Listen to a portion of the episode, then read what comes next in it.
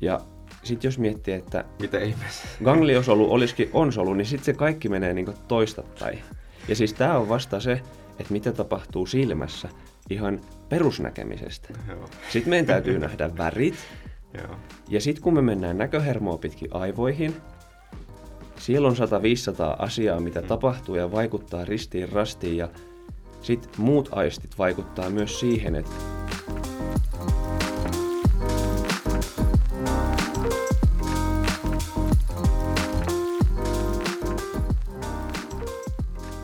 Tervetuloa jälleen kerran Medukate podcastin pariin.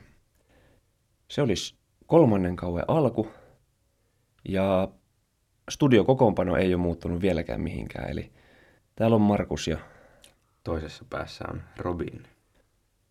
eka lääkisvuosi on lusittu tai selvitty tai koettu tai opiskeltu, miten vaan. Alkaisi toinen vuosi. Mitäs yleisiä ajatuksia se herättää sussa näin, kun sä katsot taaksepäin? No, ihan ensimmäisenä se herättää semmoisen muiston kesästä nyt tässä syysaamussa, kun tätä äänittää, niin oli kuitenkin vielä loppukesä, kun kakkosvuosi alkoi. Semmoinen yleiskuva ehkä, mikä mulla on sieltä, niin se oli aika semmoinen selkeä jatkumo siihen ekalle vuodelle. Tuntui, että oli helppo jatkaa siitä, mihin jäi. Mitä ajatuksia sulla on siitä? Vähän ehkä samanlaisia. Jotenkin ainakin oli, oli sellainen kuvitelma, että se koulunkäynti yleisesti ei tunnu nyt muuttumaan ihan kauheasti, kun ollaan vielä preklinikassa. Mutta sitten totta kai, kun suuri osa opiskelusta, se taisi lähteä siitä, että oltiin vähän aikaa koulussa. Mutta sitten kuitenkin loppujen lopuksi oli suurimmaksi osaksi etäilyä. Kyllä, aika... Niin, jatku siitä, mihin jäi. Mm, periaatteessa kyllä joo. Joo, jatku etäilystä. Meidän ensimmäinen kurssi oli hermostokurssi, tai ensi- ensimmäinen tämmöinen iso kurssi, hermostokurssi, eli ihmisen aivot, ihmisen ääreishermosto, miten ne toimii. Mun mielestä se oli todella mielenkiintoinen kurssi ja siihen liittyi paljon semmoisia mielenkiintoisia aiheita, paljon semmoisia uusia juttuja ehkä, mitä ei ollut osannut edes ajatella, että miten meidän ihmiskeho rakentuu ja miten se toimii. Miten sä koit sen kurssi? Oliko se semmoinen niin kuin sulle mielekäs oliko se jollain tavalla vastenmielinen? No siinä ehkä sellainen jännä kehitys itsellä ainakin oli, että jotenkin hermosto oli itselle ennen sitä kurssia semmoinen tosi, miten sitä kuvailisi, vähän semmoinen niin kaukainen aihe, että siitä ei ihan hirveästi ymmärtänyt mitään ja ei oikein tiennyt, että miten siihen suhtautuisi. Sitten sen kurssin aikana ja ehkä enemmän sen kurssin jälkeen, kun jotenkin asia oli ehkä aika semmoista välillä tosi korkealentoista, niin se laittoi itselle sitten sellaisen ajatuksen, että no tämä ei ollut kyllä kovin kiva kurssi, että oliko tästä nyt mitään hyötyä opiskella mitään näin vaikeita asioita, mitä siellä oli. Mutta nyt kun meillä, tai mulla oli nyt nelosen alkuun ö, neurologian blokki, ja sulla se on tällä hetkellä menossa, mutta jotenkin nyt kun neurologian blogin jälkeen palaa takaisin sinne hermostokurssille, niin yhtäkkiä ne asiat jotenkin tuntuu paljon mielekkään tai mielenkiintoisemmilta, kun niitä vähän tuossa selas. Että toi neurologian kurssi selvästi sai herätettyä itsessä semmoisen niin mielenkiinnon tuota aihetta kohtaan. Joo.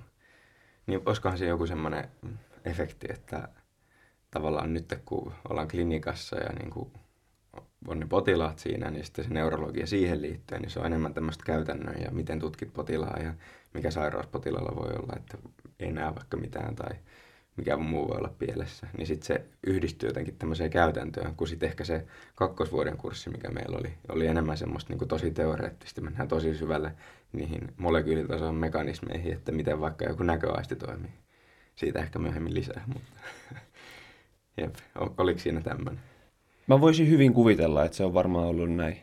Et en ehkä ihan tasan tarkkaan tiedä, että miten se on ollut, mutta toi kuulostaa ainakin tosi järkevältä. Joo. Okei.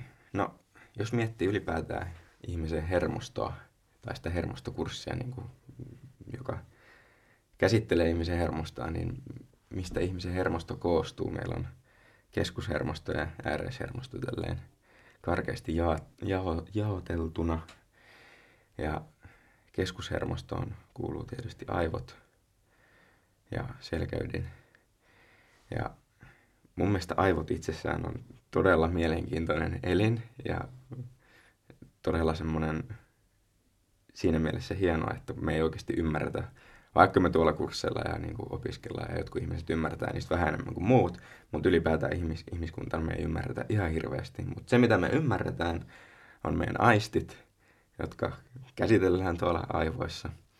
Niin mä voisin avata aiheen semmoisella kysymyksellä, että okei, okay, pohjustan ensin, meillä on viisi aistia, ainakin tälleen lääketieteellisen määritelmän mukaan. Eli maku, haju, tunto, kuulo ja näkö. Niin jos sun pitäisi noista valita, niin yhdestä pitää luopua, niin mistä luopuisit ja miksi? Öm, tämä on mun mielestä jollain tapaa vaikea kysymys, kun tietysti on tottunut siihen, että, että mä pystyn näkemään kaiken, mä pystyn kuulemaan kaiken, haistaa kaiken, maistaa kaiken, tuntea kaiken, mitä tässä niin elämän aikana tapahtuu. Mutta sitten kun mä aloin miettiä tuota kysymystä, minkä sä laitoit tämän vähän niin etukäteen mulle, niin jotenkin ehkä helpoin, mikä itselle tuli silleen lopulta mieleen, oli, että jos joko hajuaisti tai makuaisti, jompikumpi niistä. Ja sitten jos nyt ehkä pitäisi jompikumpi niistä valita, niin melkein ehkä makuaisti voisi olla semmonen, mistä sitten luopuisi kokonaan. Ja mikä on peruste tälle? Öm, mä ehkä koen sen niin, että näkeminen on kuitenkin semmoinen, no siis tosi hankala kuvitella tilannetta tai niinku, siis elämää, että ei niinku näkisi. Että totta kai silmät voi laittaa kiinni ja koittaa vaikka omassa kämpässä kulkee. Mutta tavallaan se, että se olisi jotenkin tosi vaikea kuvitella. Öm, kuuleminenkin on ehkä sitten vähän semmoinen, että sitä tarvitaan kuitenkin tosi vahvasti sellaiseen kommunikaatioon, mihin itse on tottunut. Ja sitten ehkä myös niinku tuntoaisti, jos mä loukkaan jotain, niin olisihan se kiva tuntea, että okei, nyt mä tiedän, että jotain on hätänä. Niin sitten maistaminen ehkä sitten, mä valittiin maistamiseen sen takia, että kun hajuaisti kuitenkin on vähän mukana siinä maistamisessa, niin jos se toisi vähän semmoista makuelämystä, kun söis, mutta sitten kuitenkin pystyisi haistaa vaikka, että onko ruoka pilaantunut tai jotain tuommoista, niin mä valittiin makuaistin sen takia. Aika hyvä. Mulla, mulla olisi sama vastaus ja okay. ehkä myös vähän sama perustelu. Joo. Mä ajattelin myös näin, että minkä takia mieluummin luopuisin makuaistista kuin hajuaistista on se, että hajuaisti nimenomaan on myös vahvasti makuaistissa mukana. Niin kuin äsken vähän sanoit, että tavallaan se ruokailun elämys ei ihan kokonaan häviäisi, koska se haju vahvasti luo sitä makuaistimusta, kun se ruoka tuolta suusta, se haju kulkeutuu tonne. Hmm. Niin, ja onhan ruoka hyvää. Niin, niin siis jep. Mutta jos olisi tämmöinen määritelmä, että et maistas mitään, eli siis tavallaan se hajuaistimus siinä, kun laitat suuhun jotain, ei tulisi myöskään, niin sitten se olisi ehkä vähän enemmän, että no kumpihan se nyt olisi. Jep. Joo, mä en ollut ihan varma tästä ajatusleikistä, että Joo. sallitaanko tuommoinen ruoan maun haistaminen. Niin, kyllä, koska sitten sit toisaalta siinä hajuaistissa ainakin mun mielestä semmoinen, että kun se kuljet tuolla ulkona tai jossain ja tiedät, se tulee joku keväällä tai kesällä joku ihana kukkien tuoksu enää tai joku, tiedätkö, kaikki tämmöiset elämykset ja se, sä yhdistät niitä hajoja niihin tunneelämän niin kuin, kokemuksiin mm. tosi vahvasti, niin se on myös semmoinen tavalla, mistä pitäisi sitten luopua, että, että sen takia mieluummin ehkä maku. Joo. Joo. ja mä olin varautunut tähän, mä nyt yllätän, että mä olin varautunut tähän, että sä valitset kumman noista, koska kun mä vähän sitä mietin, niin se on looginen päätelmä. Niin jos pitäisi valita, että kuulo vai näkö, niin kummasta luopuisit? Kyllä varmaan kuulo. Kyllä jotenkin näkö on semmoinen, että niin kuin mä äsken kuvailin, niin sitä on tosi vaikea itselle ainakin kuvitella, että ei niin kuin mitään havaintoja pystyisi, tai näkemishavaintoja pystyisi tekemään ympäröivästä maailmasta. Ja se on jotenkin niin perustavanlaatuinen ominaisuus tai no aisti, että se on ehkä sellainen, minkä säilyttäisi loppuun asti mieluiten. Mm. Tämä on ihan mielenkiintoinen, koska sitten toisaalta jos miettii, jos luovut kuulosta, niin pitääkö luopua myös puheesta? No mm. toki jos nyt luovut kuulosta, niin sitten toki osaat kyllä vielä puhua, mutta tavallaan jos mietit, että olet koko elämä ollut kuuro, niin ei se puhuminen ainakaan samalla lailla kehity kuin sellaisilla, mm. jotka kuulee. Jep. Ja sitten toisaalta, jos olet sokea, niin sitten pystyy lukemaan ja näkee, etkä silmät ei toimi. Niin. joo, joo. Okay. Hankalia kysymyksiä silleen, kun niitä oikeasti alkaa miettimään, että miten ihan perusaistit vaikuttaa niin paljon meidän ihan tavalliseen elämään. Mm. Niin, aistit on tosi tärkeitä. Siis mm. niin kuin, tietenkin tosi tärkeitä, koska ne luo tavallaan meidän kuvan todellisuudesta. Eli vuorovaikutus meidän itsemme ja meidän ympäristön välillä tapahtuu ainoastaan aistien välityksellä. Eli me nähdään, kuullaan ja maistetaan ja tunnetaan maailmaa meidän ympärillä. Ja sitä kautta luodaan sitä kuvaa siitä maailmasta. Niin mulla ainakin heräsi semmoinen ajatus, kun me tätä mietittiin, tätä aihetta, että, että jos ottaisi kaikki aistit ihmiseltä pois, tavallaan, että sä et ole missään vuorovaikutuksessa sun ympäristön kanssa, niin oisit sä edes olemassa. Tavallaan se ehkä vähän vääristää mun mielestä sitä, että jos sä mietit, että sä nyt luopuisit kaikista sun aisteista, niin sulla on tämä kokemus sun tietoisuudesta tästä minästä.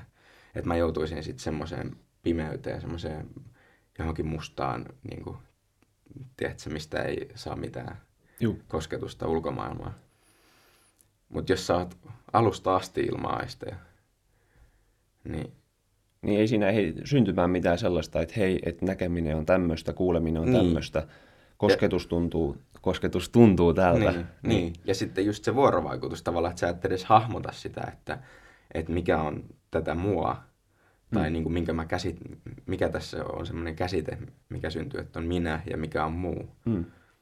Kun lapsihan kehittyy, niin se kokeilee, että se ensin heiluttaa niitä käsiä ja sitten se tajuu jossain vaiheessa, että hetkonen, että mähän pystyn vaikuttaa tuohon, niin kuin, että mitkä liikkuu tuossa mun näkökentän edes, että mä voin liikuttaa niitä. Mm.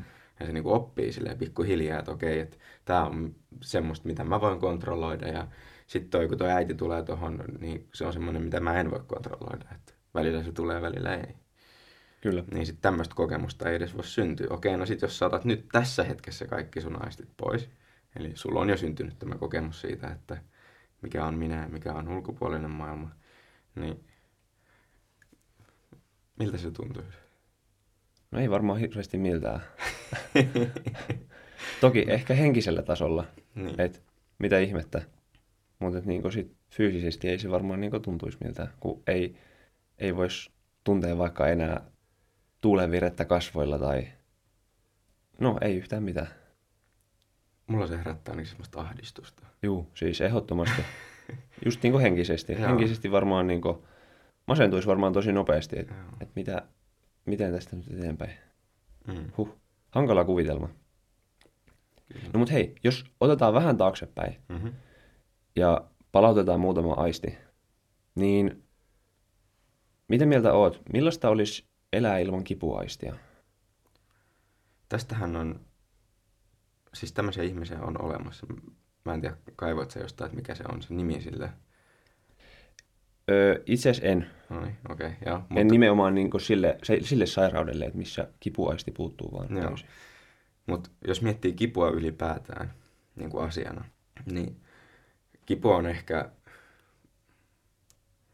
No en, mulla tulee tämmöinen ajatus, että kipu olisi niin kuin, ehkä kaikkein eniten tosi sille meille ihmisille, että me kaikki voidaan niin kuin, olla samaa mieltä siitä, että me ei haluta kokea sitä.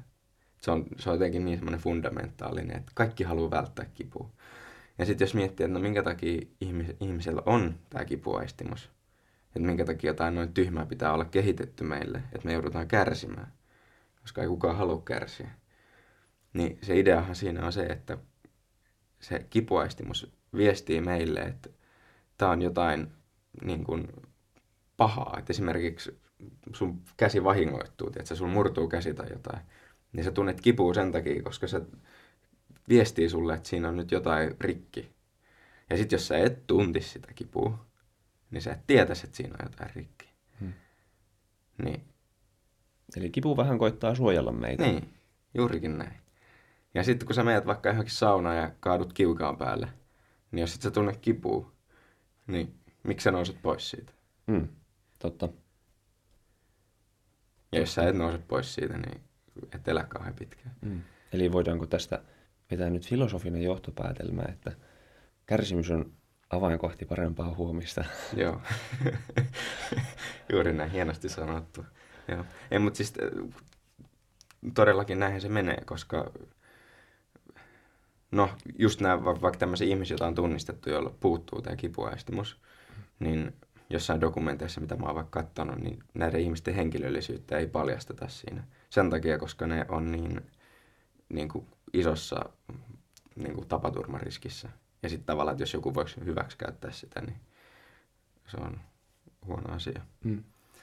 Mutta sitten esimerkiksi, jos miettii ihan niin kuin kipuaisti heikkenemistä, niin vaikka diabetespotilailla, niin joillakin voi ilmetä sellainen sairaus kuin diabeettinen polyneuropatia, mikä ei sitten ehkä loppujen lopuksi ole ollenkaan niin harvinainen juttu, että diabetespotilaalla vaikka jalkapohjista kiputunto alkaa pikkuhiljaa heikkenemään. Ja sitten jos sä esimerkiksi astut johonkin niin tota, lasisirpaleen päälle, niin et sä tunne mitään. Jalka alkaa vaan vuotamaan ja et sä tunne yhtään mitään, että siellä oli nyt jotain juttua. Et ei se tavallaan ole edes niin kaukana siitä todellisuudesta, että, joillakin ei olisi kipuaistia tai kipuaisti olisi niin heikentynyt. Mm, kyllä. Niin ja sitten minkä takia toi on huono. Se, että sä et, olisihan se kiva, että ei satu, kun astut johonkin naulaan, niin ai samperi sentään, kun tuntuu pahalta. Mutta sitten jos et sä tunne sitä, niin sä et huomaa sitä. Niin, ja sitten sitä ei voida hoitaa. Niin. Ja sitten se jää sellaisin siru sinne ja sitten se tulehtuu ja sitten ties mitä kaikkea. Kyllä. Se on bad thing, huono asia. Joo. Eli kipu on hyvä. Oliko se nyt johtopäätös? Me voidaan pitää sitä. Joo. Joo. Okei, okay, mutta kivusta mulla tulee mieleen, kun nyt jos puhutaan näistä aisteista, niin nimenomaan tästä tuntoaistista, niin kipuhan on niinku osa tätä meidän tuntoaistia. Niin sulle tämmöinen kysymys, minkä takia meillä ei ole erikseen vaikka kipuaisti ja lämpöaisti ja niin kuin värinäaisti tai paineaisti. Tai, niin kuin, koska jos sä mietit niitä hermopäätteitä meidän ihossa, niin meillähän on eri hermopäätteet, jotka tulkitsee noita eri tunnon osa-alueita. Ki- Kyllä. Kivulle on omat radat ja sitten muulle tunnolle on taas jaoteltu omat radat. Niin minkä takia se on yksi aisti? Niin, eli tarkoitat, että minkä takia ö, kipuaistia ei ole määritelty tavallaan perusmääritelmällä omal, omaksi aistikseen. Niin, ja vaikka lämmö, lämpötilan muutosaisti tai lämpöaisti tai... Mm. Niin miksi, miksei sitä muutenkin jaoteltu, sitä tuntoa? Mm, niin. No siis eka juttu, mikä mulle tulee mieleen, niin kun esimerkiksi jos sä kosket johonkin tosi tosi kylmään tai tosi tosi kuumaan, niin joo, sä aistit sen öm, onko se nyt sitten suhteellisen lämpötilan, että hei, tämä on tosi kuumaa, mutta se tuottaa myös tosi paljon kipua. Mm. Jos sä kosket johonkin terävään, niin joo, sä tunnet, että se on terävää, painereseptorit aistii sen, että, että nyt sormeen tulee tosi kova paine pienelle alueelle, mutta sitten se tuntuu myös kipeältä, mm. kun jos se terävä pinta leikkaa sitten vaikka haavan sun sormeen. Mm. Niin mulla olisi ehkä tällainen ajatus, että sen takia kun kaikki tuommoiset ääriilmiöt voi aiheuttaa myös kipua, mm. Mitä me tunnetaan niin ihotunnolla, niin sen takia ne on ehkä yhdessä. Mutta kerro, eli, jos eli, sulla eli järkevämpi siis jos, jos mun pitää niin kun nyt yritän yhdistää tämän, mitä sä sanoit, eli niin kuin ei vaan se, että vaan kipu olisi erikseen, mutta miksi me ei jaeta tuntoa niin kuin ylipäätään eri osa-alueisiin, kun meillä on jo omat, omat solut, jotka aistii vaikka sitä värinää Hmm. iholla, tai sitten sitä painetta, tai sitten sitä kipua, niin että minkä takia ne kaikki ei ole omia aisteja, niin sitten tavallaan, jos mä nyt yritän yhdistää tuon sun selityksen tai Joo. perustelun sille on se, että koska me aistetaan samoja asioita niin kuin monella eri noilla niin kuin aistinsoluilla, tavallaan, että se voi olla samaan aikaa kylmä ja kipeä, Juu. joten sen takia... Juu, sitä mä meinasin. Niin, niin. Joten se, sen takia se on yhdistetty, että se on yksi tunto. Hmm. Joo, okei. Okay. Ihan hyvä. Joo, siis tämä oli nyt eka juttu, mikä mulle tuli tässä mieleen, että, että ehkä voisi olla noin. Mutta toisaalta siinä ei ole välttämättä ne kaikki samaan aikaan. Tavallaan, että niinku, eihän se välttämättä värise ja tunnu terävältä ja tunnu kipeältä ja kylmältä. Ja, tiedätkö? Ei, ei, ei, ei tietenkään, Niin. mutta nyt tota... Mä ehkä nyt ajattelin sen vaan tässä kohtaa niin, että Mm. et Mm. kun kipu voi kuitenkin liittyä niin moneen asiaan, moni asia voi tehdä fyysisesti kipeitä, Mm. niin sen takia se kipu on ehkä, no, asioita tunnetaan, lämpöä tunnetaan, painetta tunnetaan, Mm. kylmää tunnetaan, Niin, kipua tunnetaan. kipua tunnetaan, Joo. niin ehkä se on vaan selkeyden vuoksi sit kanssa laitettu, että asioita tunnetaan, niin se on tuntoaisti. Joo. niin, mutta tälleen jos miettii Mm. Niin kuin tarpeeksi pienellä tasolla, Kyllä. niin mikä ihme yksi aisti, että kun eihän se nyt ole mikään Mm. yksi, yksi aisti, joka nämä kaikki tuntee, vaan se on. Joo. Okei, hyvä, hyväksytään tämä, tämä perustelu. Mutta se on hyvä kyseenalaistaa näitä asioita. Joo. Ei usko kaikkea, mitä kirjoissakaan lukee. Siis, koska jos miettii ylipäätään niin kuin aisteja, että okei, jo meillä on tämä viisi aistia ja sitten joo, kuudes aisti, ja aina, aina keksitään joku, että mikä on kuudes aisti ja näin. Mä muistan joskus alakoulussa vai alakoulussa, kun me opeteltiin näitä juttuja, niin mä olin Steiner-koulussa, niin siellä meillä oli ainakin tällä, että niitä aisteja oli tosi paljon enemmän. Olisiko ollut joku 13 tai jotain, niin kuin, vai 12 tai jotain kuitenkin. Silleen, että paljon enemmän. Ja sitten siellä oli niin kuin, just jaoteltu erikseen vaikka mitä. Mä en nyt en muista, miten ne tarkkaan meni, mutta kuitenkin tämä ajatus siitä, että miksi meillä on just viisi aistia, koska sitten toinen asia, mikä mulle tuli mieleen, mitä mä mietin yksi päivä, oli se, että minkä takia tasapaino ei ole oma aisti.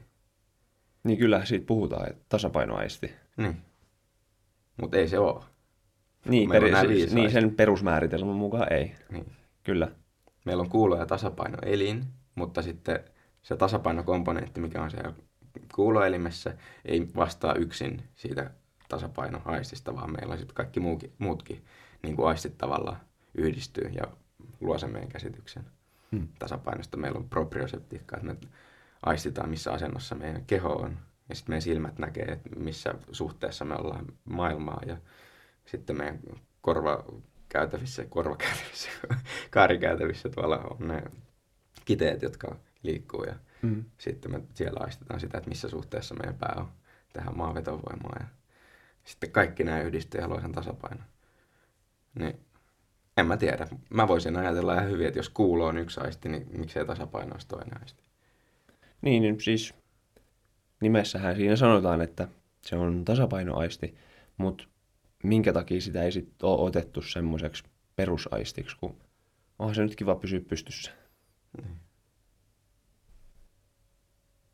Ehkä meidän täytyy hakeutua politiikkaan ja päättää, että opetussuunnitelma muutetaan ja aletaan opettaa myös tasapainoaistia yhtenä aistina. Niin ehkä.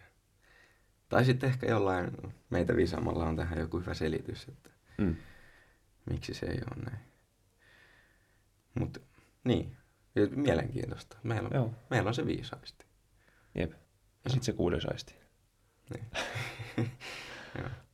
Okei, tosta tuli taas hei mielenkiintoinen tota, ajatuspolku, että okei, että jos otetaan nämä viisi aistia pois, niin sitten meillä on kuitenkin vielä tämä niinku, tasapainoelin täällä. Eli että jos me niinku, ei kuultaisi mitään, me ei nähtäisi mitään, me ei haistettaisi mitään, me ei tunnettaisi mitään, me ei maistettaisi mitään, niin sitten me kuitenkin tunnettaisiin, että missä asennossa meidän pää on. Olisiko kuulostaa hullulta? Niin. Niin, no sit... ainakin tietäisit, miten päin on ja Niin. mihin suuntaan on liikkumassa ja liikkuuko nopeammin vai hitaammin. Niin kuin tavallaan oman kehon asennot aistisi Niin. siellä. Niin. Tuntuukohan jostain... Mutta toisaalta, että jos tuntoaisti otetaan pois, niin sieltä, ja näköaisti otetaan pois, niin kyllähän siitä lähtee merkittävä osa siitä Tasapaino- tasapainoaistimuksesta. Niin. Jep, kyllä. Jep. Mä, mä rupesin miettimään, että tuntuukohan jostain tommosesta mikrobista tai jostain tommosesta mönjestä, joka ryömii tuolla, tiedätkö, jossain lattialla, niin onko ne just silleen, että ne pystyy just aistimaan, että mihin suuntaan ne liikkuu? Niin, no kai niilläkin on joku käsitys, että, että okei, että tässä nyt ei ole hyvä olla, jos on vaikka se pinta on liian lämmin, Niin, totta. niin sitten niiden täytyy tuntea, että, että hei, tämä ei ole hyväksi mulle. Eli Mähän kuivun olisi- tästä. Eli niilläkin olisi joku kipu tai tämmöinen. Ehkä, en mä tiedä, en mä ole mikään mikrobiologisti. Okei. Joo. No mut jätetään, jätetään noi pohdinnat viisaammille. Okei. Okay. lähtee ehkä vähän sivurajoitelle. Mut se on ihan hyvä. Joo. Öm, mä otan ehkä pienen noston tähän, kun puhuttiin aisteista. Öm, palataan nyt tonne hermostokurssille. Niin mikä sun mielestä, tai tuntuuko sun mielestä joku asia todella vaikealta siellä hermostokurssilla silloin kakkosvuonna? No jos nyt aisteista puhutaan, niin olihan se näköaistimus siis semmoinen, tuntuu, että siitä oli ehkä monta luentoa. Ja sitten tuntuu, että niinku, kun mennään niinku, niin syvälle siihen, että miten se oikeasti tapahtuu, me kuitenkin aika hyvin ymmärretään, niin se meni kyllä aika sille yli. Että siellä on jotain on-off niinku kalvoja, että valo osuu tähän ja samaan aikaan tähän, niin sitten se menee kytkentä päälle ja sitten viereisessä se osuu vähän tohon ja ei osukaan tohon, niin sitten se meneekin pois päältä. Että... Okei, kaikki me ollaan opittu lukiossa tai yläkoulussa tämä niinku peruskäsite, että okei, meillä on verkkokalvo tuolla ja sitten siellä on sauvat ja tapit ja sitten aistitaan väriä ja valoa. Ja... Mutta sitten kun mennään siitä vielä syvemmälle, että meillä on niitä eri alueita siellä, niin pakko sanoa kyllä, että mä en, mä en ymmärtänyt sitä silloin kauhean hyvin ja mä en osaa sitä nytkään. Ja sä voit mulle opettaa nyt, miten tämä näköaistimus toimii. Joo, siis toi siis näköaistimus on mullekin jäänyt tosi vahvasti mieleen just sen takia, että mä en tiedä, onko se ainut, ainut tavallaan meidän aisteista, mikä muodostuu noin monimutkaisella tavalla, mutta just kun siitä oli niin monta luentoa, ja sitä selitettiin ja selitettiin ja selitettiin lisää, ja se, ketä selitti sitä meille se proffa, niin hän oli tietenkin tosi niin asiantunteva sen asian suhteen ja sai sen kuulostaa tosi helpolta, mutta sitten kun se itse piti jotenkin tuottaa, niin Joo, se mitä siinä kävi oli just se, että sä oot siellä luennolla silleen, tajunta räjähtää ja sä oot silleen, aah se menee tälleen. Sitten luennon jälkeen sä avaat ne diat ja katot niitä ja sit sä ravit päätä ja oot silleen, että hetkonen, että mitenhän tää, en mä, en mä ehkä tajunnutkaan. Mm. Joo, jos, jos otetaan pintaraapasu tuosta, syvennytään, syvennytään ihan vähän näköaistimukseen, niin niin kuin sä äsken sanoit, niin se peruskäsite, mikä meillä on, niin valo tulee tuosta sarveiskalvon läpi, mm-hmm. se menee linssin läpi, Mhm. sitten se osuu tuonne verkkokalvolle. Joo, Ja sitten sieltä se viesti jotenkin menee näköhermoa pitkin aivoihin ja kas noin, me nähdään asioita. joo.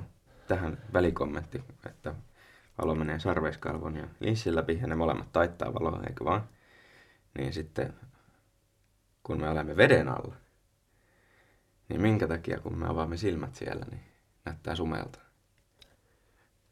Öm, eikö se liity jotenkin siihen, että tai kun niin kuin, ilmas, ihmisten on tarkoitus elää tässä maailmassa tälleen, että meil, meitä ympäröi ilma, niin silmä on mukautunut siihen, että sarveiskalvon toisella puolella on ilmaa, eli tämä ulkomaailma, ja toisella puolella on sitten se neste, mikä on tuossa sarveiskalvon ja linssin välissä, niin sitten se valo taittuu tietyllä tavalla. Mm-hmm. Mutta jos nyt sarveiskalvon molemmilla puolilla on vettä, Mm. niin sitten se valon taittuminen muuttuu. Mm. Ja sitten me ei nähdäkään enää silleen kirkkaasti. Siis sehän siinä nimenomaan on, että koska valohan taittuu rajapinnassa, eikö vaan? Vaikka lasin ja ilman rajapinnassa tai veden ja ilman rajapinnassa. Niin sitten jos meillä on vettä etupuolella, vettä takapuolella, okei mä en tiedä se linssi varmaan, tai siis sarveiskalvo tarkoitan. Sarveiskalvo itsessään on varmaan, en tiedä onko siinä joku taitto kerran, että taittuuko se siinä, mutta kuitenkin se rajapinta muuttuu. Eli kun meillä on just se ilma siellä, niin kuin, just niin kuin sä selitit, meillä on se ilma siellä ulkopuolella ja sitten meillä on vesi siellä sisäpuolella, niin se taittuu enemmän. Mutta sitten jos me vaihdetaan se vedeksi myös siellä ulkopuolella, niin se valo taittuu vähemmän. Ja sitten sen takia se osuu tuonne verkkokalvolle vähän eri tavalla. Ja sitten se maailma näyttää vähän sumelta. Joo. Onneksi uimalasit on keksitty. Jep. Saadaan vähän ilmaa tuohon sarveiskalvo eteen. Niin, kyllä, Sitten nähdään taas normaalisti. kyllä. Tai suht normaalisti. Kyllähän se muovikin siinä vähän muuttaa sitä valon taittumista. Mm, kyllä. No mutta joka tapauksessa valo siis osuu tonne verkkokalvoille, mutta mitä ihmettä siellä verkkokalvolla sitten tapahtuu? Mm. Kun mä kertasin tätä asiaa, kirjoittelin näitä asioita vähän ylös, niin sitä asiaa tulikin yhtäkkiä aika paljon. Mm-hmm. Ja se olikin yhtäkkiä aika monimutkaista, Mm-hmm. mutta kokeillaan lähteä vaikka siitä liikkeelle, että siellä verkkokalvolla siellä on kerroksittain sellaisia soluja. Siellä on ihan siellä niin verkkokalvon takaosassa, niin se näköaistimuksen muodostuminen lähtee sieltä. Eli sen valon täytyy kulkea sen koko solukerroksen läpi esti sinne ihan pohjalle. Mm-hmm. Ja sieltä sitten valo saa aikaan niin tota, semmoisen, tai kun siellä on ne sauvat ja tapit mm-hmm. siellä ihan pohjalla, Mm-hmm. niin ne sauvat ja tapit aktivoituu, kun valo osuu sinne. Mm-hmm. Ja sitten kun sauvat ja tapit aktivoituu, niin mennään seuraaviin soluihin. Eli vähän tavallaan takaspäin sinne linssiä kohti. Mm-hmm. Niin on sellaiset kuin bipolaarisolut. Mm-hmm. niiden solukalvojännite muuttuu. Sitten kun bipolaarisolut toimii, mennään taas pikkusen lähemmäs takaspäin linssiä, niin sitten siellä on gangliosolut. Ja sitten kun ne saa sen viestin, niin vasta sieltä lähtee se viesti kohti näköhermoa. Eli lähteekö se sitten niinku, vähän niin kuin takaisinpäin? Vähän niin kuin. Eli Valo menee ensin läpi jep, tonne verkkokalvon pohjalle, sitten se tulee takaspäin. Ja sitten kun se saavuttaa noin gangliosolut, niin sitten siitä lähtee aivohermoa pitkin takaisin tonne pääsisään. joo, se menee vähän sellaista siksakkia tuolla silmän sisällä. Joo. Okei. Jotta asia ei olisi niin helppoa, niin noilla bipolaarisoluilla ja gangliosoluilla, Mm. niillä on kaikilla omat semmoset, äm, englanniksi oli hyvä termi, mutta mä nyt vapaasti suomensin sen semmoisen semmoisena niin vastaanottoalueena. Mikä se on englanniksi? Öm, hyvä, kun mä en kirjoittanut sitä niin kuin muistiin. Oli niin hyvä termi. Se uh, receptive field, Ah, joo. joo. Aika suora suomennus No. varmaankin. Niin nyt jokaisella bipolaarisolulla, se on vähän, jos mi- koittaa miettiä niin vaikka sukupuuta, Mm. eli siellä ylhäällä on muutama muuttuja ja sitten se niin laajenee niin alaspäin mentäessä. Niin jos miettii nyt, että siellä ylhäällä on se ihan muutama, niin se on se tavallaan se gangliosolu, mistä lähtee tavallaan lopulta se viesti. Mm-hmm. Niin nyt sillä gangliosolulla, sillä on monta bipolaarisolua, mitkä vaikuttaa sen gangliosolun toimintaan.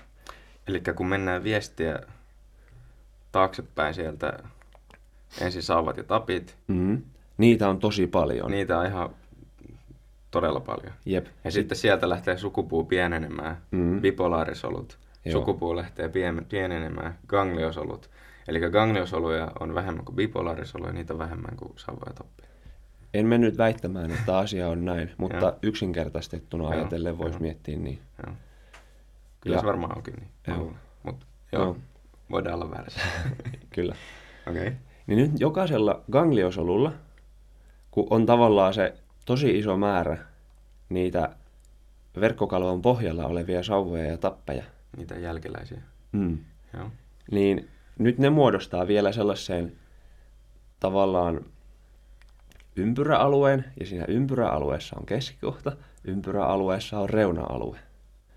Ja nyt nämä niin tota, reuna-alueet, keskialueet, ne voi olla joko on tai off alueita, niin kuin sä äsken sanoit. Mm-hmm. Ja sitten se määrittelee vähän sitä solutyyppiä, että onko se on-solu vai off-solu.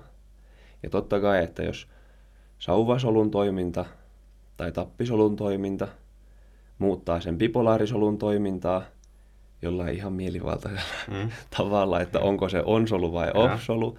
Ja sitten tavallaan se bipolaarisolun toiminta muuttaa sen gangliosolun toimintaa on- tai off-solu. Niin siis sehän on ihan niin periaatteessa miettiä, että mielivaltaista, että miten ihmeessä se näkeminen oikeasti toimii. Eli voisiko ajatella niin, että gangliosolu on siellä niin kuin, vähän niin kuin seisoskelee vaan ja kattelee jotain niin kuin tähtiä taivaalla. Ja sitten ne muut solut on silleen, että hei, että, että oot, sä oot on-solu, että kävele tohon suuntaan, että kävele vasemmalle. Ja sitten toiset on silleen, ei, ei, sä oot, sä oot off-solu, että me oikealle, me oikealle. Ja sitten sen mukaan, että mikä, niin kuin, kun niitä kaikkia muita soluja on todella paljon, niin mikä se summautuva niin kuin, lopputulos on, että on, onko enemmän on vai onko enemmän off riippuen taas näistä kentistä, että mihin, mitkä kohta, kohdat on enemmän aktiivisia, niin sitten lopulta päättäisi, että onko se, lähettääkö se ganglio eteenpäin on vai off signaali. Kyllä, ihan oikein näin. Ja. Voidaan ottaa esimerkkinä, mietitään vaikka nyt off-gangliosolua. Niin jos sen off-gangliosolun vastaanottoalueen, eli sinne sauvojen ja tappien alueelle, jos sinne loistaa valo, niin se gangliosolu lopulta – kun ollaan menty niiden solukerrosten läpi, niin se lähettää vähemmän näköaistimusviestejä aivoille. Jos sitten taas sen off-gangliosolun vastaanottoalueen keskelle tulee sellainen, nyt pitää kuvitella vaan sellainen valoton täplä, mm-hmm. niin sitten se lähettäisi enemmän aktiopotentiaaleja, eli sellaisia näköaistimusviestejä aivoille. No, sitten jos taas miettisi, että off-gangliosolun vastaanottoalueen niin keskustassa ja ulkoreunassa olisi molemmissa pimeä, pimeätä, että sinne ei loista valoa, niin sitten se lähettää vielä enemmän niitä näköaistimus niitä tota viestejä aivoille. Ja sitten jos miettii, että Mitä ihmeessä? gangliosolu olisikin on-solu, niin sitten se kaikki menee niin toistapäin. Ja siis tämä on vasta se, että mitä tapahtuu silmässä ihan perusnäkemisestä. Joo. Sitten meidän täytyy nähdä värit. Joo. Ja sitten kun me mennään näköhermoa pitkin aivoihin, siellä on 100-500 asiaa, mitä mm. tapahtuu ja vaikuttaa ristiin rastiin. Ja sitten muut aistit vaikuttaa myös siihen, että, että jos mulla on vaikka kynä kädessä, että mä tunnistan, että hei, tämä esine, mikä mulla on kädessä, tämä on kynä. Tämä kynä on sininen, tämä kynä on vääripäin mun kädessä, niin jos sä mietit näköaistimusta, että miten paljon asioita siinä tapahtuu, pahoittelut kuulijoille, että tämä selitys oli näin sekava, mutta kun tämä asia on oikeasti näin sekava, kun kaikilla soluilla on viisi eri alatyyppiä ja näillä alatyypeillä on vielä lisää alatyyppejä Joo. ja niiden toiminta menee ristiin ja rastiin, niin... Jos, jos, joku, jos joku putos kärryiltä, niin älkää huoliko, niin putosin minäkin. ja niin putosin minäkin. joo, joo, kaikki pudottiin kärryiltä. Tämä tuntui taas tosi loogiselta, kun sitä luki mm. aiemmin. Mm.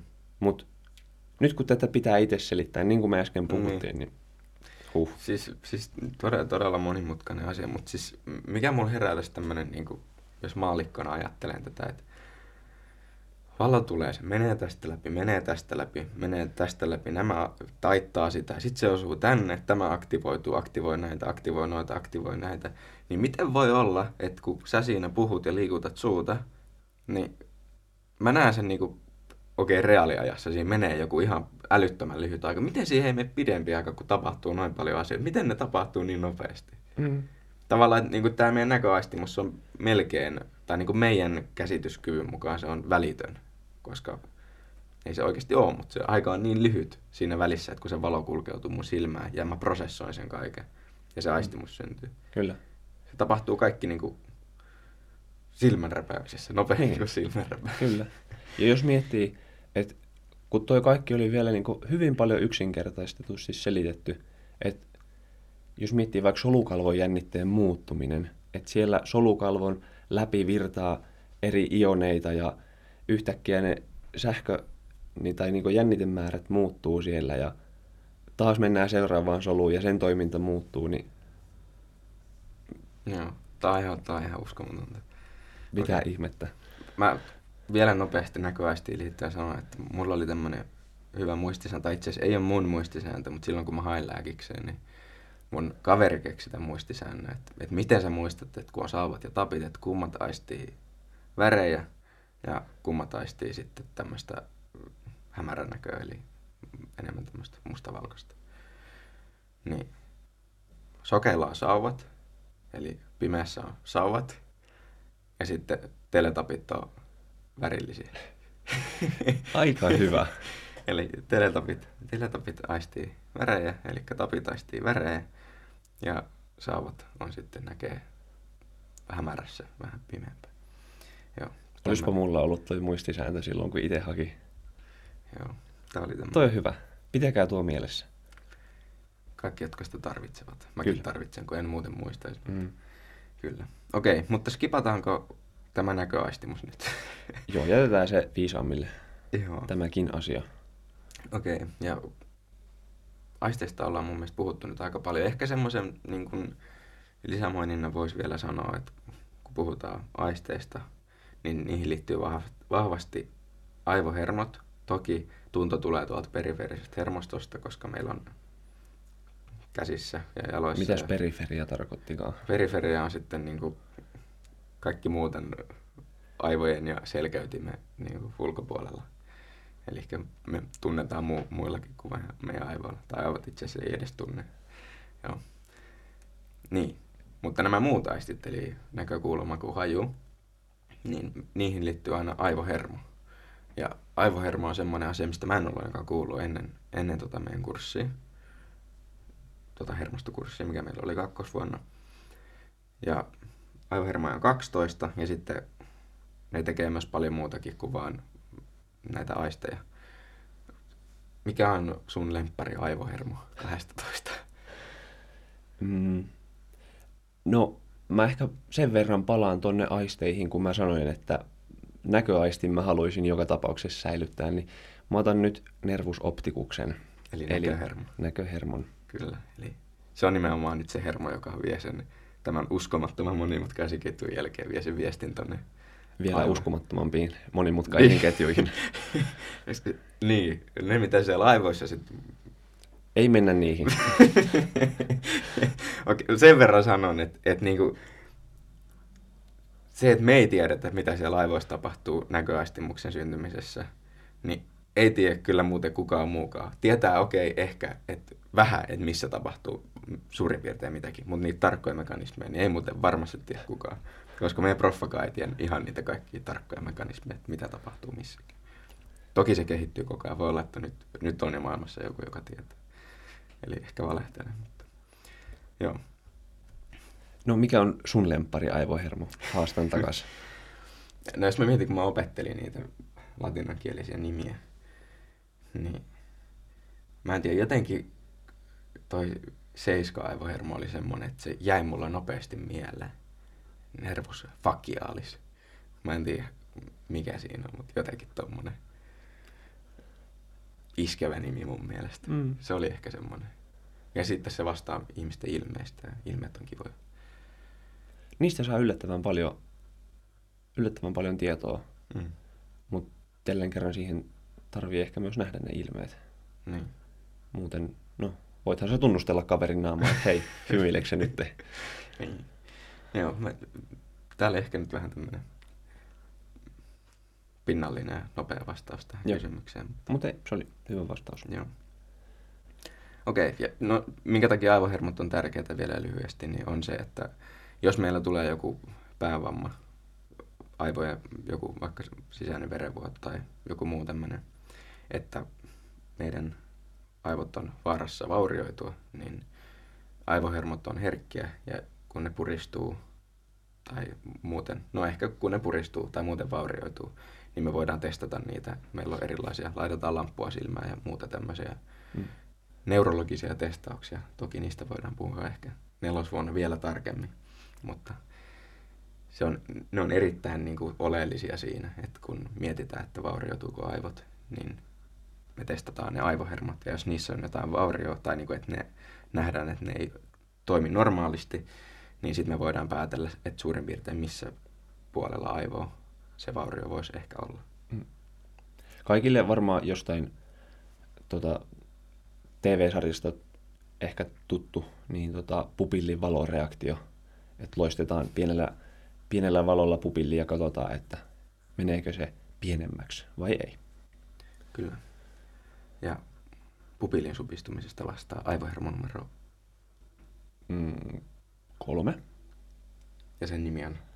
Nervus oculomotorius. Hyvä. No. Eli silmän liikuttajahermo. Jep. Toki silmän liikutukseen vaikuttaa vielä kaksi muuta aivohermoa, mm, mutta okei. Okay. Ehkä silleen harhaanjohtava nimi, mutta no, en tiedä. Joku on nimennyt sen. Joku on nimennyt. Okei, okay, sitten äh, unohdetaan aivohermot ja aistit. Ja jos mietitään meidän hermostoa, niin siirrytään tonne periferiaan, eli nyt sinne. Olkoon se päivän sana, periferia. Joo, joo. siirrytään sinne. Niin meillä on tämmöisiä refleksit. Niin kerro vähän, miten refleksit toimii. No... Ja mitä ne on. Okei, kaikki varmaan tietää, mitä on refleksi. Niin, niin se... mä luulen, että ensimmäisenä, jos puhutaan reflekseistä, niin tulee patellorefleksi, eli lääkäri tai kuka tahansa muu kopauttaa vähän tuohon polvilumpion alapuolelle, kun jalka on rennosti koukistettuna, niin yhtäkkiä se jalkaterä heilahtaakin. Joo, tätä voi eteenpäin. jokainen nyt, kun istutte siellä bussissa tai metrossa ja, tai ratikassa tai puiston penkillä ja kuuntelette. Porissa tätä. ei kyllä ole metroa eikä ratikkaa. Okei, okay. ei, ei ole kyllä Kuopiossa. no, Mutta mut, mut, missä ikinä istuttekaan niin tuolilla, niin kiusallisesti koputelkaa. Tunnustelkaa ensin tuosta polvilumpion, eli siis mikä on tämä pyöreä kova tässä polven päällä, niin sen alapuolelta, eli siis tuolta niin, alapuolelta tuommoinen pehmeä kohta ennen sitä sääriluuta. Siinä välissä on semmoinen pehmeä kohta, niin pidätte jalan rentona ja siihen kopautette, niin sitten se jalka heiluu. Mehän puhutaan niin kuin vaikka lätkämaalivahti on tuolla torjuu kiekkoja, niin mä ajatellaan, että sillä on hyvät refleksit.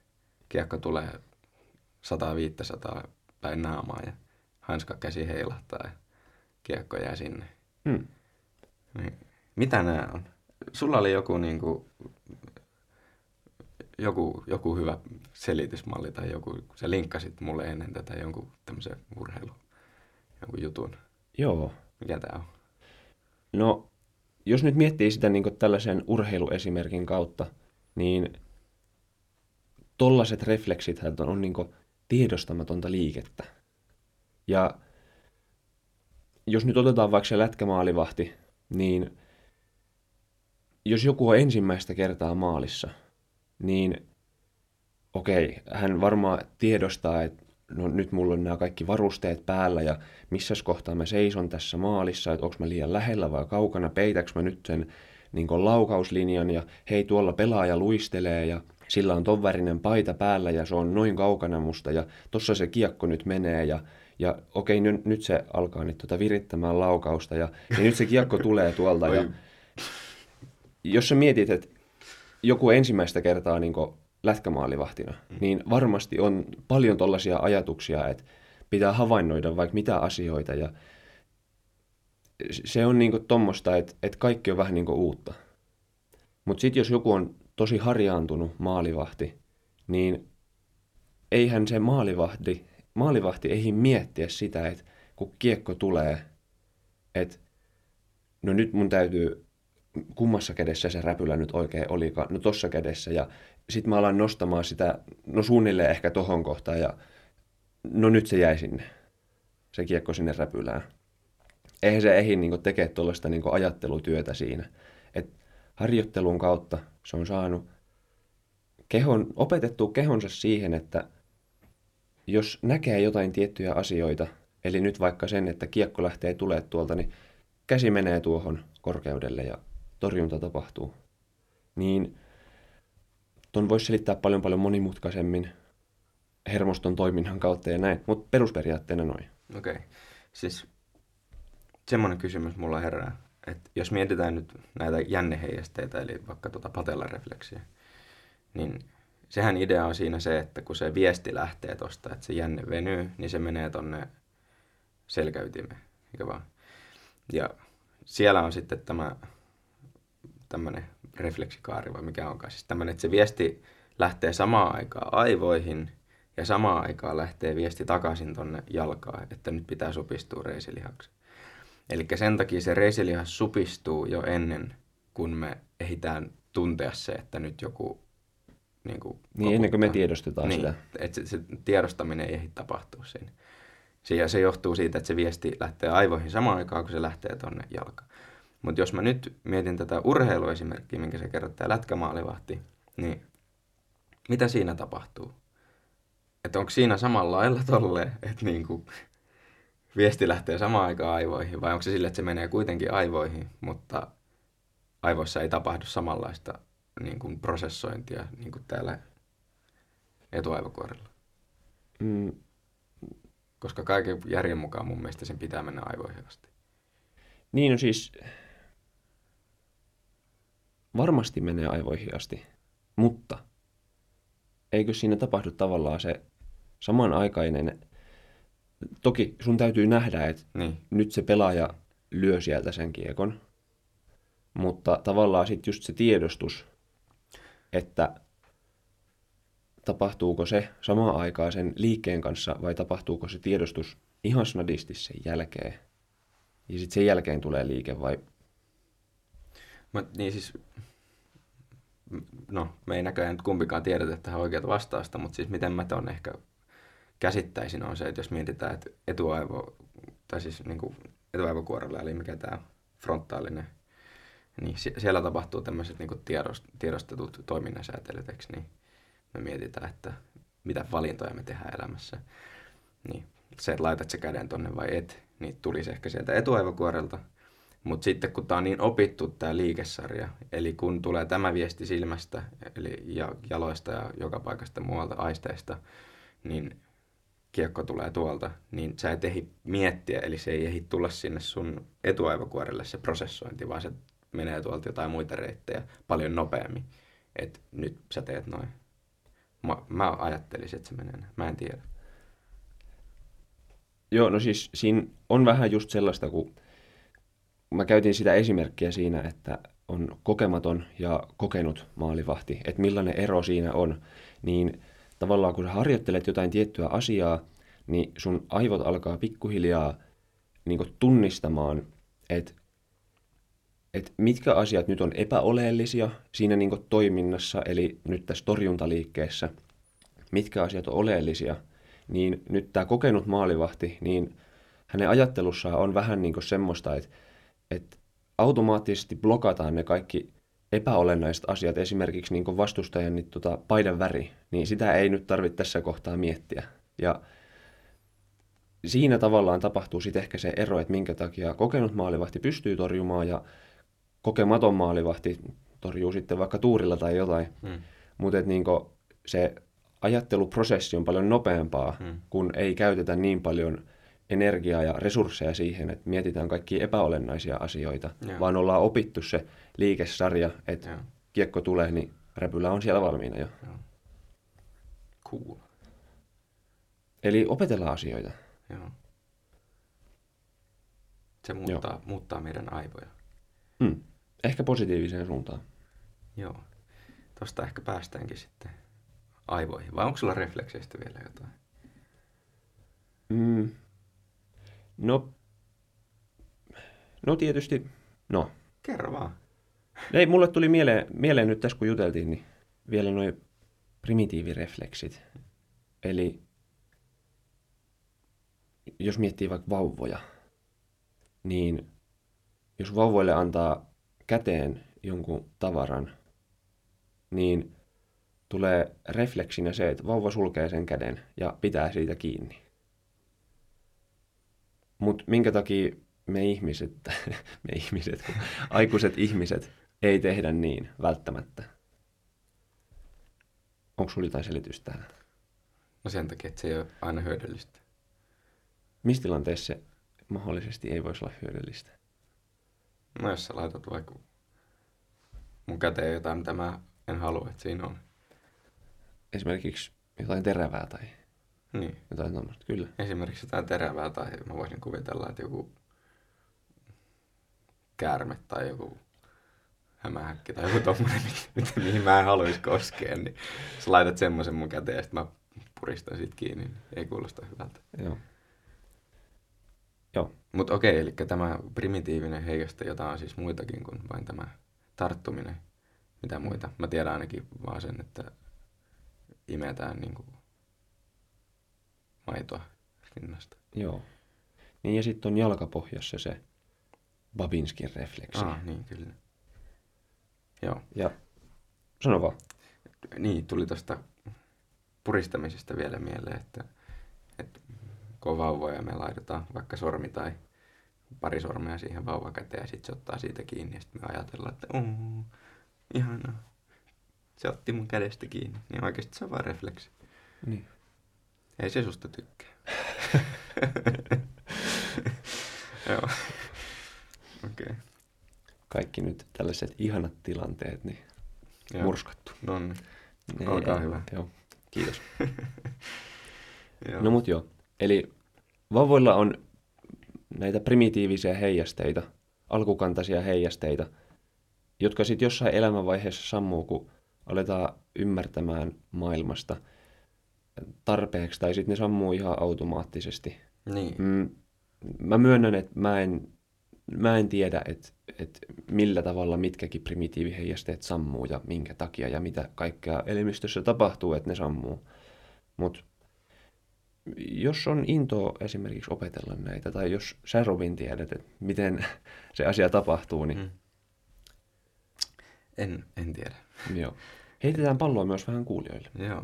Siis tämmöinen looginen päättely, mikä mulla tulisi mieleen, että minkä takia ne sammuu, on se, että kun meidän keskushermosto, eli aivot ja selkäydin, niin kehittyy, niin sitten myös meidän tavallaan toiminnot kehittyy ja sitä kautta myös mä ajattelen, että me, meille tulee semmoinen mahdollisuus, että me voidaan kontrolloida sitä niin kuin käden sulkemista ja avaamista paremmin ja Mm. sitten se sitä kautta, en tiedä, joten Niin. joku tämmöinen. Niin ehkä opitaan, että jos on jotain terävää kädessä, niin ei ole järkevää puristaa sitä kättä nyrkkiin. Niin, ja siis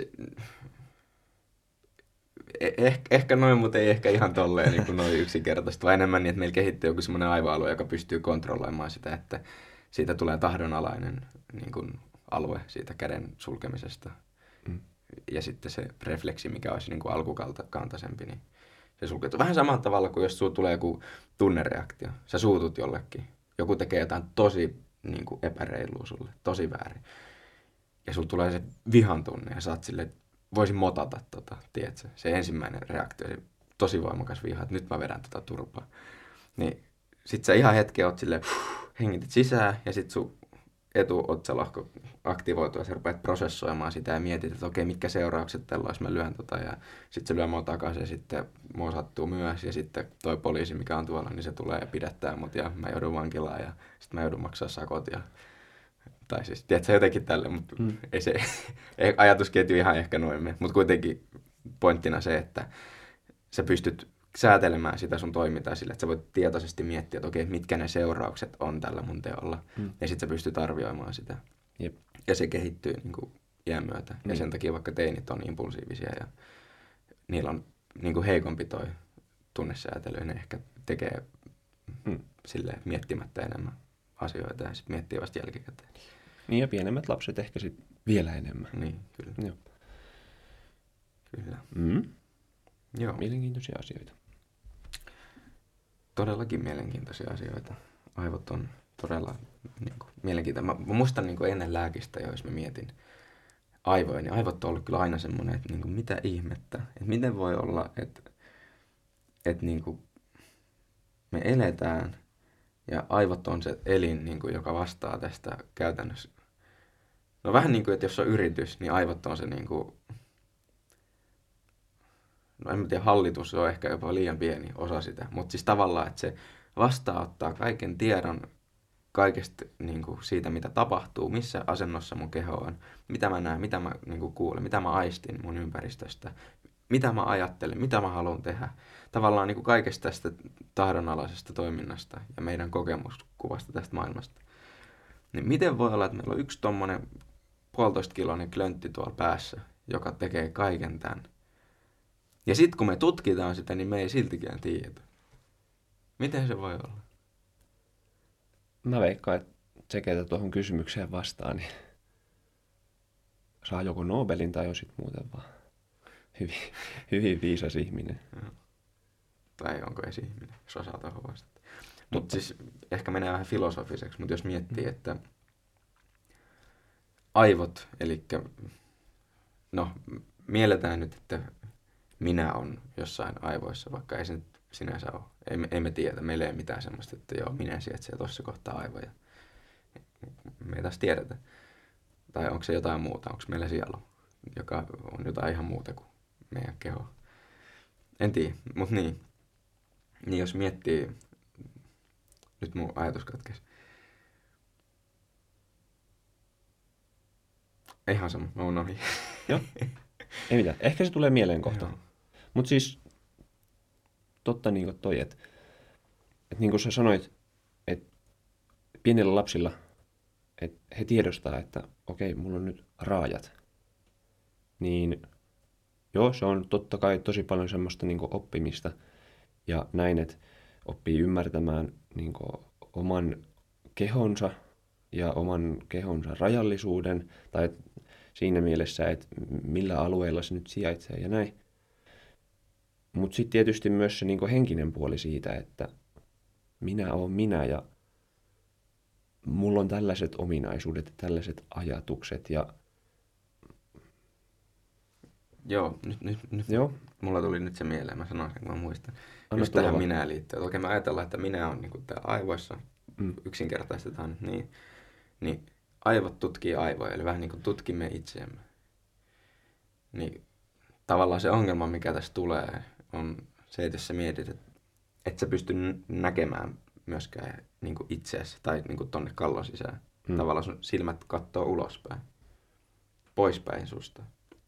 Vähän sama kuin sä et voi, Alan Watt sanoo tälleen hienosti, että fire doesn't burn itself. Niin kuin tuli ei voi polttaa itseään ja veitsi ei voi leikkaa itseään.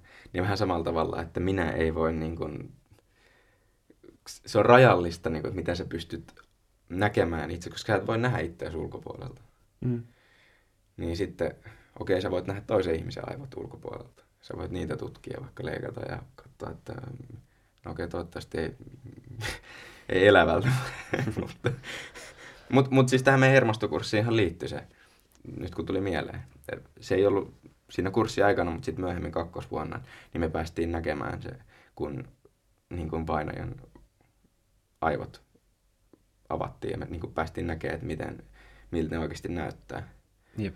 Ja mun mielestä se oli niin kuin ainakin tosi semmoinen mieltä avartava tai semmoinen niin kuin räjäyttävä, tajunnan räjäyttävä kokemus, että niin kuin, okei, aivohermot menee tuolla ja tuolla ja aivot oikeasti, se on niin kuin tossa noin kädessä ja se on, Mm. joo. Niin siis kyllähän se voi mieltää silleen, että no, aivot nyt on tässä. Mutta sitten kun sitä alkaa oikeasti pohtimaan, että et periaatteessa koko ihmisen elämä on siinä. Kaikki muistot ja ajatukset ja tapa käyttäytyä ja osaaminen ja kaikki se on niinku siinä. Se mahtuu tuohon sun kämmenelle. Mm. Huh. Tosta, tosta tulee mieleen se, että just, no, mitä sitten tällä nelosvuoden neurologiakurssilla käydään, niin sit kun siellä päälle sattuu jotain, Niin. sä lyöt sen johonkin vaikka, niin se on aika, aika herkässä kyllä, että Oh. sieltä hajoaa jotain ja sitten puhealue vaurioituu. Sä et vaan pysty tuottaa puhetta. enää. Mm. Vaikka kuin haluis. Niin, kaadut pyörällä tuolla, että käyttäkää kypärää, ihan oikeasti. Jep. Mä Otetaan tällainen valistushetki Joo. tähän.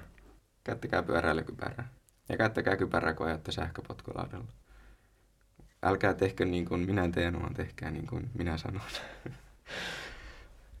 tästäkin on muistaakseni joku viisas joskus sanonut, että, että lapset lopulta oppii sen, mitä isä tekee, eikä sen, mitä isä sanoo.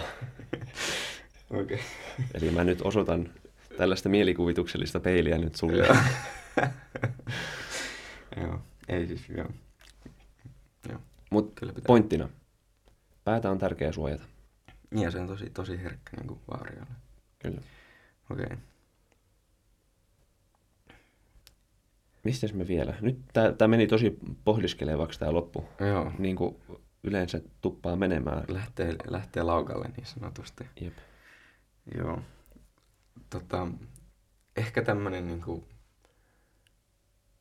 yleinen ajatus siitä, että jos miettii meidän aivoja, niin jossain kirjassa oli tämmöinen esimerkki, mitä mä kuuntelin joskus kesällä.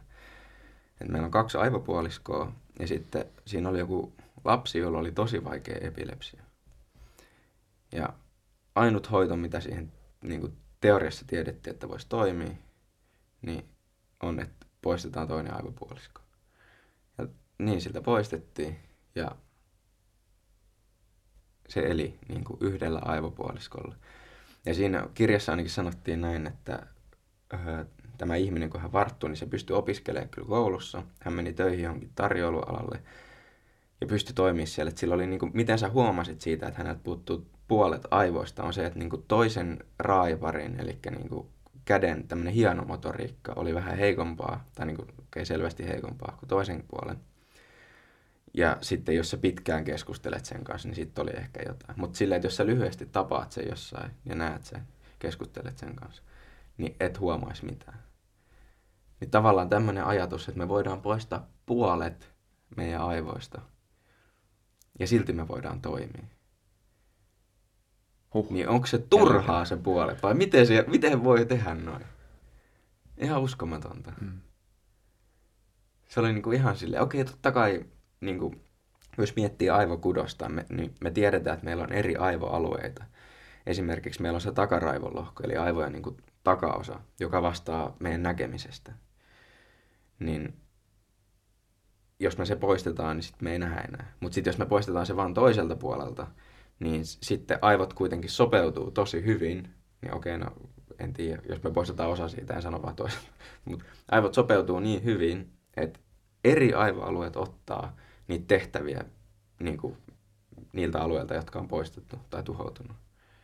Ja siihen perustuu myös että jos sulla tulee joku aivovaurio tai muu, niin sul ensin vaikka hävii se puhe, sä et pysty puhumaan, sitten se palautuu. Okei, siinä on myös muuta tämä, että aivokudos, mikä on jossain paineessa, niin se palautuu ja niin kuin, liittyy siihen muitakin mekanismeja. Mutta kuitenkin meillä on tämmöinen ilmiö, että meidän aivojen eri osa-alueet otta, osaa ottaa tehtäviä sellaisilta alueilta, jotka ei vaikka enää tee sitä. Joo. mä just pohdin, että mitä mä voin vastata tähän. Yksi tulee ehkä mieleen yleinen sanonta on se, että jos on vaikka henkilö, keneltä, ketä on vaikka sokea, niin onko hänellä sitten tavallaan ne muut aistit jotenkin voimistunut? Niinhän aina yleensä sanotaan, että on.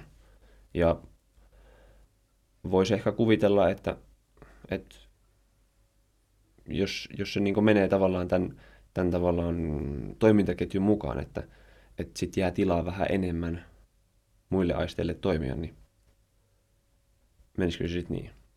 Tästä oli jossain oli joku teoria.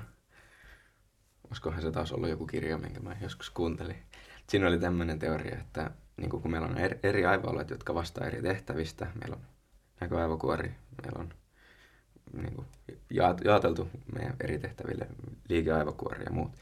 Niin, että nämä kilpailisi vähän niin kuin jotkut puolueet jossain hallituksessa, tiedätkö? Että kenellä on eniten valtaa ja niin kuin, meillä on tämä alue, me vastataan tästä ja sitten sit jos toinen on vähän heikko, tiedätkö, tekee jonkun virheen, niin kuin vaikka, eli vaikka näköaivokuori ei ole aktiivinen, niin sitten muut aivoalueet alkaa vallottaa sitä. Eli just alkaa ottaa sitä sen tilaa ja käyttämään sitä vähän niin kuin itselleen. Ja niin kuin ainakin siinä kirjassa, mitä mä kuuntelin, niin siinä oli tämmöinen joku tutkimus tehty, että jos ihmisen silmät peitetään 40 minuutiksi, niin siinä ajassa jo alkaa näkyä niin kuin jotain semmoista. Mä en tiedä, miten se oli tutkittu. Ja, niin kuin, tämä nyt voi olla ihan tämmöistä huhupuhetta, mutta kuitenkin, niin, että alkaa näkyä semmoista, että muut aivoalueet alkaa niin kuin, viemään sitä näköaivokuoren niin kuin, aluetta niin kuin itselleen tavallaan aktivoitumaan. Eli jos sitä kautta miettii, että me, meillä ei ole näköaistia ollenkaan, niin se näköaivokuori ei ole aktiivinen sille näköaistille, niin muut aistit, eli vaikka tunto tai kuulo, saa enemmän tilaa niin kuin käsitellä sitä informaatiota, miten, minkä ne saa, jolloin voidaan ajatella, että vaikka sun tuntoaisti on parempi ja, tai kuuloaisti on parempi. Mutta mä en tiedä. Mutta... Mm. Ei, mutta siis toi ainakin kuulostaa tosi järkeenkäyvältä selitykseltä, että aivoilla on enemmän tilaa prosessoida ajatuksia, enemmän kapasiteettia niin tunnistaa, että mitä eri aistit, millaisia viestejä ne tuo, niin siitä on myös tarkempi, tarkempi aistimus niillä aisteilla. Mm. Mä en tiedä varmaksi tähän mitään vastausta, mutta, mutta tämä ehkä osoittaa myös sen, että mä oon ainakin, tai itse ainakin huomasin, että monesti tekisi mieli sanoa, että, että joku viisaampi voi näitä asioita pohtia, mutta että miten vaikea asia hermosto on, miten laaja asia hermosto on. Jep. Ja no en mä tiedä, ehkä tämä osoittaa, me ollaan, no sä oot, sä oot nyt käynyt hermostokurssia, sä oot käynyt neurologian kurssia, mä oon kohta käynyt neurologian kurssia, mä oon käynyt hermostokurssia. Me puhutaan näistä asioista, okei me tiedetään ehkä niin kuin, jotain asioita ollaan opittu sieltä, että tiedetään niin kuin jotain niistä asioista, mutta kuitenkin tavallaan se ymmärrys siitä, että niin kuin, mitä kaikkea ei oikeasti tiedä ja niin kuin, ei oikeasti ymmärrä, mm. niin se vaan niin kuin, lisääntyy. Et kyllä tässä niin kuin, enemmän tajunnut sitä, kun näitä asioita on opiskellut, että miten vähän taas tämmöinen perus niin kuin vertaus, että mitä enemmän tiedät, sitä enemmän tiedät, mitä et tiedä, mutta se niin kuin pätee just tässäkin. Kyllä. Että oikeasti nämä asiat on niin vaikeita. Et, ja niin, ne menee aina vaan syvemmälle, aina vaan uusi ovi, jonka takana on taas lisää asiaa mm. ja lisää asiaa ja lisää asiaa. Musta tuntuu, että silloin kakkosvuonna niin hermostokurssilla, niin kurssin aikana avattiin meidän puolesta 20 ovea ja sitten näytettiin, että hei, katso, kattokaa mitä täällä on ja heitettiin vaan suoraan syvään päähän, että no niin, nyt täytyisi kaikki käydä noin läpi. Ja siinä menee oma aikansa, että ensinnäkin tietää, että mitä kaikkea siellä oven takana on, mutta sitten sen, että sen oikeasti muistaisi, sisäistäisi ja ehkä jollain tapaa osaisi vielä selittää. Niin, Se vaatii uh, paljon. Kyllä. Aivan. Aivot ovat mielenkiintoinen asia. Ja... Me ollaan nyt tunti vartti puhuttu. Ja tuntuu, sit, että... Sit jakso 45 minuuttia. Hetkoni. ei, mutta ei, ihan oikeasti kun miettii, että tuntuu, että me ollaan nyt moni asia käsitelty tässä, mm. mutta kaikki oli vaan tosi pintasraapasu niin siitä, oli. mitä se oikeasti niin on. Oli. Niin... Todellakin. Uh. Joo. Okei. Okay. Sano joku hieno loppukaneetti tähän. Muistakaa käyttää pyöräilykypärää. No niin, muistetaan käyttää pyöräilykypärää. Kiitos tästä. Ja kiitos, että olit mukana ja ensi kertaa. Kiitos myös mun puolesta. Moi moi. Moro.